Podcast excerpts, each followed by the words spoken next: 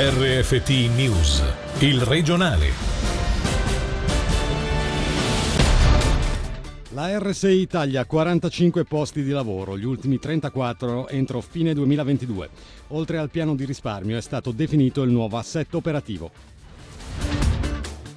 Mascherina a scuola fino alle vacanze dei morti di novembre. La proposta di Manuele Bertori verrà sottoposta al governo domattina. Solo due comuni a tinte arcobaleno. Per Farinelli, sindaco di Comano, non si tratta di essere pro o contro il matrimonio gay. Su temi federali non sta agli enti locali esprimersi. Nuovo stadio ma vecchio tifo, oltre 4.500 gli abbonati bianco-blu. Il club leventinese ha superato tutti i test, la nuova pista dell'Ambrì è pronta. Buonasera dalla redazione. Definiti entità del piano di risparmio e nuovo modello operativo. La RSI ricaverà 8 milioni di franchi dal taglio di 45 posti di lavoro a tempo pieno, 11 dei quali già soppressi nel 2020 grazie alla fluttuazione naturale del personale e ai prepensionamenti è quanto comunicato dalla Radio Televisione Svizzera di lingua italiana che tramite la nuova direzione ha approvato un pacchetto di misure per, si legge nella nota, una maggiore trasversalità nella creazione e nella produzione dei contenuti, semplificando i processi produttivi e decisionali con l'obiettivo di rendere più agile e flessibile la struttura. Su due obiettivi del piano di risparmio sentiamo il direttore della RSI, Mario Timbal avere l'impatto sociale meno grande possibile e dall'altra parte avere un intervento che sia strutturale e che quindi permetta di equilibrare l'investimento nel programma e la massa salariale per poter poi operare senza incertezze. È stato fatto un grandissimo lavoro per limitare questo impatto sociale. Ad oggi e le misure sono le misure di partenza per una fase partecipativa che assieme al sindacato verrà aperta domani con l'assemblea di tutti i collaboratori, cercherà di ridurre ancora quei sei contratti di lavoro di cui prevediamo l'interruzione ad oggi. Ho buona speranza che lavorando assieme al partner sociale si possa ancora limare questa cifra e quindi limitare ulteriormente l'impatto. L'offerta si vedrà nei prossimi mesi, questa è una base di lavoro per avere un'azienda che possa mostrare la diversità della propria offerta, dove fare in modo che la creatività possa tradursi in programma nonostante la complessità di un'azienda che produce due flussi TV e tre flussi radiofonici e in innumerevoli contenuti digitali in continuo. Mascherine a scuola fino alle vacanze dei morti. La proposta è stata avanzata al governo ticinese dal direttore del DEX e verrà discussa domani in esecutivo. Inizialmente l'obbligo era stato proposto per le prime due settimane in attesa di vedere quale sarebbe stata l'evoluzione della pandemia. Ci dice di più Angelo Chiello. Ci eravamo dati due settimane per gestire il rimescolamento dovuto al rientro dalle vacanze, ma anche per capire cosa sarebbe successo negli altri cantoni che hanno ricominciato la scuola quasi tutti due settimane prima di noi. Così si è espresso Manuele Bertoli ai microfoni della RSI, sottolineando che il numero di contagi sale anche nei cantoni che hanno adottato i test a tappeto. Per questo il direttore del DEX ha proposto al Consiglio di Stato di prolungare l'obbligo della mascherina nelle scuole fino alle vacanze dei morti, misura che verrà discussa dall'esecutivo questo mercoledì è già sottoposta al medico cantonale. Ha anche precisato che in caso di vaccinazione completa o guarigione dal coronavirus, alunni dai 12 anni in su e docenti saranno esentati dall'obbligo. È definitiva la sentenza sul delitto di Caslano, l'assassinio della nonna 81enne perpetrato dal nipote 25enne nel luglio del 2018. Daniel Ponti, avvocato della difesa, ha infatti rinunciato a interporre ricorso al Tribunale federale contro la sentenza della Corte d'Appello dello scorso 9 giugno, che condanna l'imputato a 18 anni di carcere. Lo riporta la Regione. Il giovane, affetto da deficit cognitivi e con problemi di tossicodipendenza, aveva ucciso la congiunta a colpi di martello dopo essersi visto rifiutare 200 franchi per l'acquisto di droga e aveva poi appiccato il fuoco alla casa. Il 25enne dovrà ora continuare l'espiazione della pena sospesa dai giudici per consentire al giovane di proseguire il trattamento stazionario in un istituto chiuso per giovani adulti. Colpevole di furto e tentata rapina, otto mesi con la condizionale ed espulsione per un ventottenne che a giugno ha rubato due orologi preziosi, prima a Lugano e poi a Locarno. Sentiamo Michele Sedili. Ero ubriaco e frustrato perché la disoccupazione non mi versava nulla, avevo bisogno di soldi. Così si è giustificato di fronte al giudice Marco Villa il 28enne marocchino residente in Italia alla sbarra per due rapine di cui una tentata, furto e vie di fatto. In un solo giorno, lo scorso 5 giugno, si è macchiato di furto con destrezza in due distinti episodi dove si è lanciato sulle vittime per strappare loro l'orologio. Come riporta la regione online, il primo reato è avvenuto al Parco Cianni di Lugano dove è stato ripreso dalle telecamere di videosorveglianza che hanno immortalato una colluttazione seguita dalla fuga con un orologio da 100 franchi. Non è andato a segno il secondo colpo a Locarno grazie alla pronta reazione della moglie della vittima, un sessantenne, che ha sferrato un pugno all'imputato che è fuggito senza bottino, un orologio da 25.000 franchi. I reati sono stati definiti gravi dal procuratore pubblico Arturo Garzoni, ma la Corte, in virtù delle ammissioni dell'imputato, ha optato per otto mesi di detenzione sospesi con la condizionale e l'espulsione dalla Svizzera per cinque anni. È una questione istituzionale, molti avrebbero messo la bandiera arcobaleno fuori dai municipi, ma sulle votazioni federali non sta a loro esprimersi.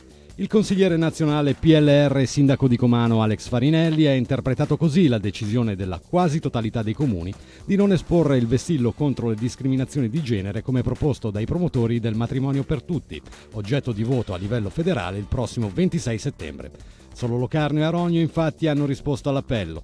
Sentiamo Alex Farinelli intervenuto in diretta nel Marga Chiello Show tendenzialmente penso che sia una questione piuttosto istituzionale. Anche noi ne abbiamo parlato in municipio. La mia opinione personale, penso che tutti la conoscono, io sono estremamente favorevole a questa legge, però è vero che il rischio in una votazione, quando un esecutivo si schiera appunto per esempio esponendo un simbolo, è che eh, si arrivi in situazioni dove questo non è necessariamente qualcosa legato appunto a una funzione istituzionale, ma all'opinione di cinque persone o sette persone che siedono nell'esecutivo. E questo fondamentalmente è sempre un tema un po' delicato, perché dopo eh, bisogna porsi la domanda se va bene per questa votazione, per quali votazioni invece non bisogna prendere posizione, perché non è giusto che lo faccia l'istituzione. La prassi è che ogni livello istituzionale si esprima su ciò che lo riguarda direttamente. Quindi il Consiglio federale si esprime sui temi federali, i cantoni si esprimono sui temi cantonali e i comuni sui temi comunali.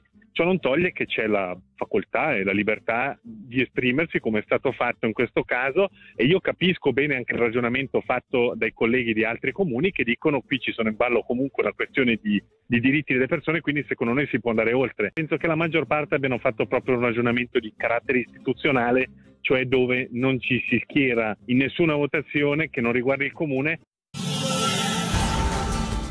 Finalmente si torna in sala e ce n'era voglia visto che la nuova stagione dell'Ax si aprirà giovedì e venerdì con un sogno di una notte di mezz'estate da tutto esaurito. 63 titoli fra teatro, musica e danza per 135 alzate di sipario. È quanto propone il cartellone 2021-2022.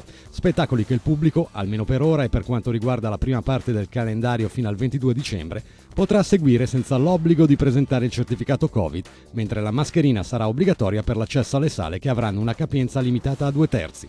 Del programma parliamo con il direttore artistico Carmelo Rifici è un cartellone che chiaramente incontra il gusto e, il, il, le aspettative di tutto il pubblico del nostro territorio e ha come sempre dei momenti di, dire, di, grande, uh, di grande, momenti di produzione artistica, sicuramente la compagnia Finzi Pasca che presenta la sua nuova produzione Nuda uh, e, e, tra gli spettacoli di teatro molto atteso è il debutto internazionale di Romeo Castellucci.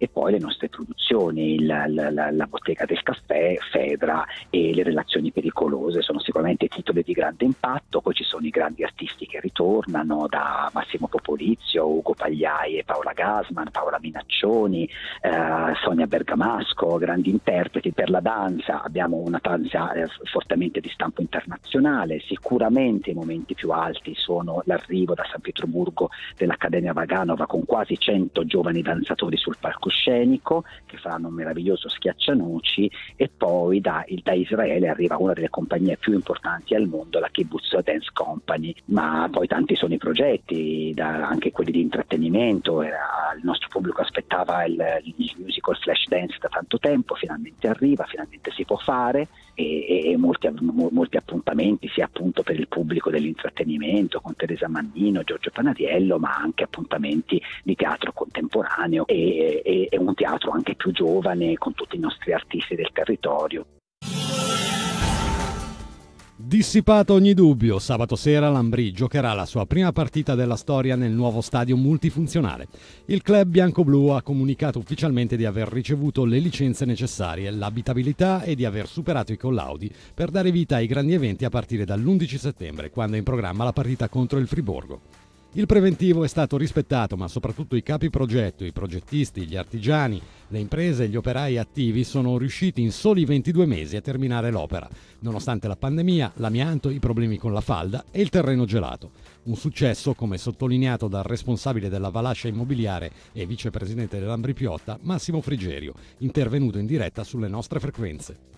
Il miracolo veramente per noi c'è stato, c'è stato perché abbiamo avuto un mucchio di condizioni avverse, Covid, tempo, materiali di tantissime cose, però veramente abbiamo avuto anche degli artigiani e anche dei tecnici molto molto capaci che sono riusciti a fare di questa, diciamo così, foglio di carta di, quasi sei anni fa il miracolo che si è avverato e che a sabato apriamo la pista. Chiaramente lo stadio non è paragonabile alla Avalanche, questo è uno stadio multifunzionale che chiaramente è al passo con i tempi, avrà tutte le comodità comodità del caso, tutti i ristoranti del caso, sarà molto più comodo, sarà chiaramente non meno 10 ma più 10 gradi, è l'opposto della, della vecchia pista. Noi chiaramente abbiamo fatto un business plan e in questo business plan c'era anche un'entrata sostanziosa per il naming della pista, quindi per il momento si chiamerà Nuovo Stadio Multifunzionale d'Ambri, ma così in un tempo breve possiamo anche dare un nome alla pista. Ma l'unica cosa che si può riportare dalla vecchia pista è l'entusiasmo e la forza che abbiamo come tifosi dell'Ambri. Noi vendevamo circa 3.000 abbonamenti nelle stagioni d'oro alla, alla Valascia, arrivando a 4.500 e secondo me magari anche l'ultimo sforzo di questa settimana possiamo anche superarlo tranquillamente, per noi è veramente un sogno. Ecco. E per oggi dall'informazione è tutto, dalla redazione da Fabrizio Coli l'augurio di una buona serata. Il regionale di RFT, il podcast su www.radioticino.com.